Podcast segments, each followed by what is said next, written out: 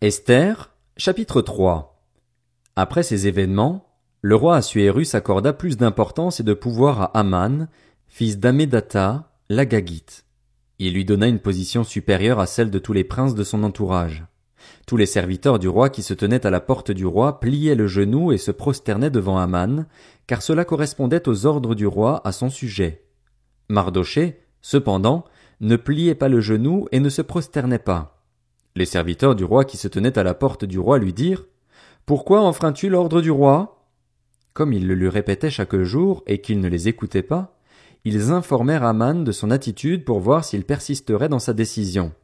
En effet, il leur avait dit qu'il était juif. Aman s'aperçut qu'effectivement Mardoché ne pliait pas le genou et ne se prosternait pas devant lui, et il fut rempli de colère. Cependant, il ne jugea pas suffisant de porter la main contre Mardoché seul. En effet, on lui avait révélé à quel peuple celui-ci appartenait, et il chercha à exterminer tous les Juifs installés dans tout le royaume d'Assuérus, à savoir le peuple de Mardoché.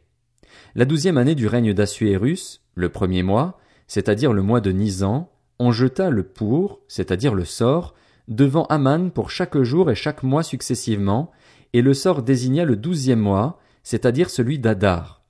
Aman dit alors au roi Assuérus, Il y a dans l'ensemble des provinces de ton royaume un peuple unique, bien que dispersé, qui reste bien à part parmi les peuples.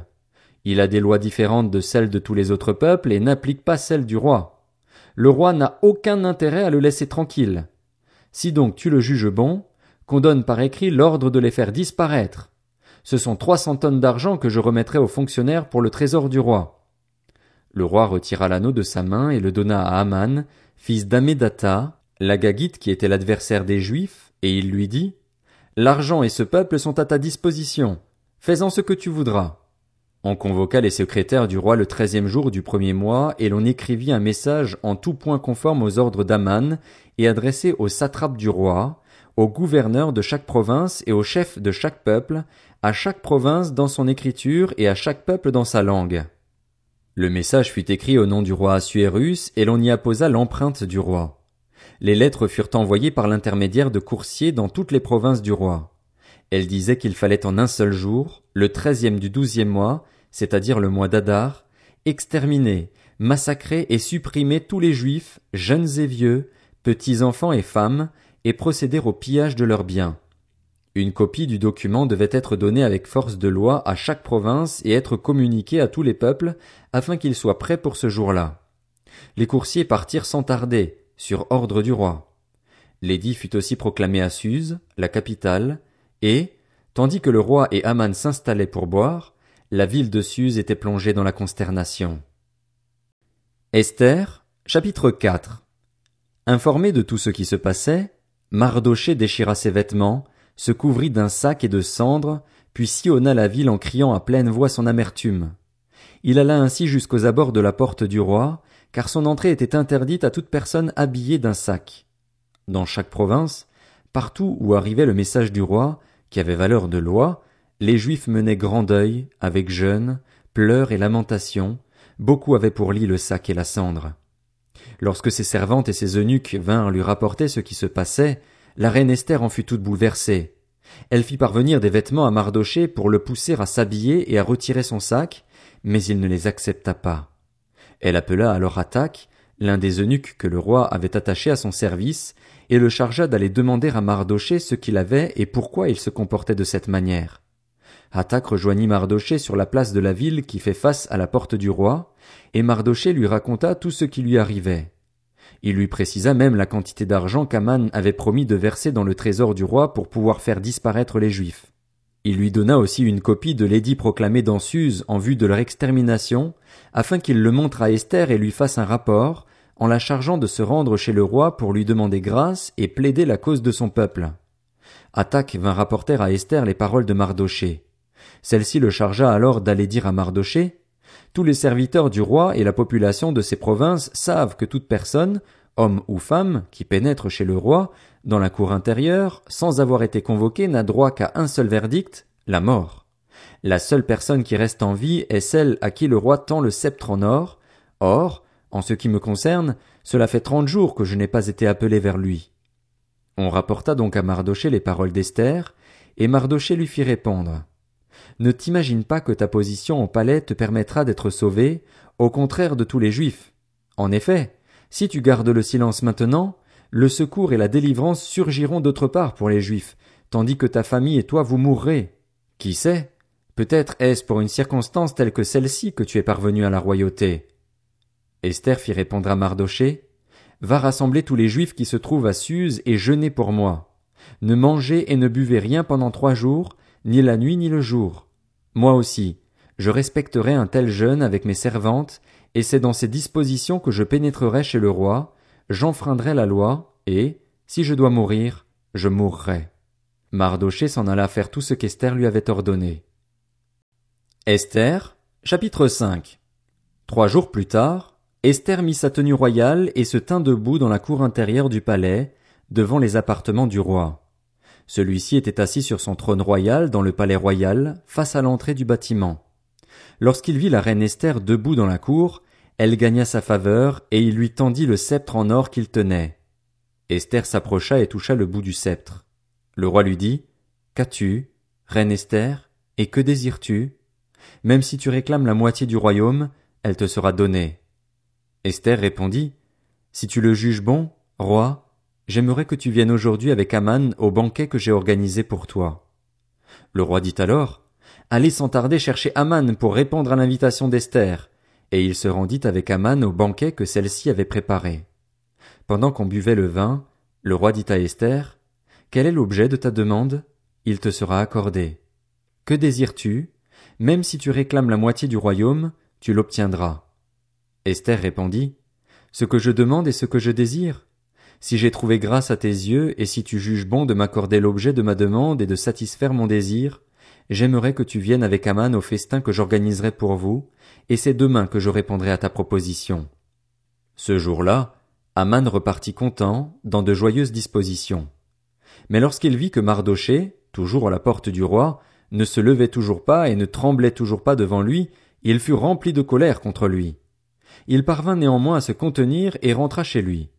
Puis il envoya chercher ses amis et sa femme Zeresh, et il leur exposa point par point la valeur de ses richesses, le grand nombre de ses fils, toute l'importance et tout le pouvoir que le roi lui avait accordé en le plaçant au-dessus de tous les princes et de ses propres serviteurs. Il ajouta, Je suis même le seul que la reine Esther ait admis avec le roi au banquet qu'elle a organisé, et je suis encore invité pour demain chez elle en compagnie du roi. Cependant, tout cela n'a aucune valeur pour moi aussi longtemps que je verrai Mardoché, le juif, assis à la porte du roi. Sa femme Zeresh et tous ses amis lui suggérèrent alors, Fais préparer une potence de vingt-cinq mètres de haut et demain matin, demande au roi qu'on y pende Mardoché. Tu pourras ensuite accompagner dans la joie le roi au banquet. Aman trouva le conseil bon et fit préparer la potence. Esther, chapitre 6 Cette nuit-là, le roi ne parvint pas à trouver le sommeil.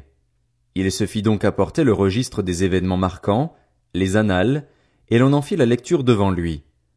On y trouva mentionnées les révélations faites par Mardoché à propos de Bigtan et de Teresh, les deux eunuques du roi qui avaient la garde de l'entrée et qui avaient voulu porter la main contre le roi Assuérus. Le roi demanda, quelle marque d'honneur et de grandeur a-t-on accordé à Mardoché pour cela? On ne lui a absolument rien accordé, répondirent les jeunes serviteurs du roi.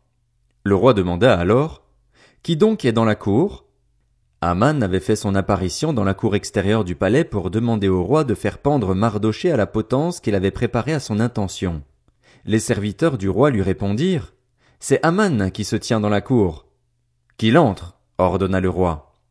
Dès qu'Aman fut entré, le roi lui demanda, Comment faut-il traiter un homme que le roi veut honorer? Aman se dit, qui d'autre, à part moi, le roi voudrait-il honorer? Et il lui répondit, Si le roi veut honorer un homme, il faut prendre un vêtement royal que le roi a déjà porté, ainsi qu'un cheval que le roi a déjà monté et sur la tête duquel on ait posé une couronne royale. Il faut confier le vêtement et le cheval à l'un des plus illustres princes du roi, mettre cette tenue à l'homme que le roi veut honorer, le conduire, monter sur le cheval, sur la place de la ville et crier devant lui Voici comment l'on agit pour l'homme que le roi veut honorer. Le roi dit à Aman Dépêche-toi de prendre le vêtement et le cheval, comme tu l'as dit, et fais tout cela pour le juif Mardoché qui est assis à la porte du roi, sans rien négliger de tout ce que tu as mentionné. Aman prit donc le vêtement et le cheval, mit cette tenue à Mardoché et le conduisit, monté sur le cheval, sur la place de la ville en criant devant lui, Voici comment l'on agit pour l'homme que le roi veut honorer. Mardoché retourna ensuite à la porte du roi, tandis qu'Aman s'empressait de rentrer chez lui, dans une attitude de deuil et la tête couverte. Lorsqu'il exposa point par point à sa femme Zeresh et à tous ses amis tout ce qui lui était arrivé, ses conseillers et sa femme Zeresh lui dirent, Si ce Mardoché devant lequel tu as entamé ta déchéance est un juif, tu ne pourras rien faire contre lui, tu ne pourras que perdre la partie contre lui. Il parlait encore avec lui quand les eunuques du roi arrivèrent. Ils s'empressèrent de conduire Aman au banquet qu'Esther avait préparé. Esther, chapitre 7 Le roi et Aman se rendirent au banquet donné chez la reine Esther. Ce second jour de nouveau, le roi dit à Esther, pendant qu'on buvait le vin, Quel est l'objet de ta demande? Il te sera accordé. Que désires-tu? Même si tu réclames la moitié du royaume, tu l'obtiendras. La reine Esther répondit, Si j'ai trouvé grâce à tes yeux, roi, et si tu le juges bon, accorde-moi la vie sauve. Voilà ma demande, et sauve mon peuple. Voilà mon désir. En effet, nous avons été vendus, mon peuple et moi, pour être exterminés, massacrés, supprimés. Si encore nous avions été vendus pour devenir des esclaves et des servantes, j'aurais gardé le silence. Mais l'adversaire ne saurait compenser le préjudice ainsi causé au roi. Prenant la parole, le roi Assuérus demanda à la reine Esther. Qui est-il et où est-il, celui qui a projeté d'agir de cette manière? Esther répondit.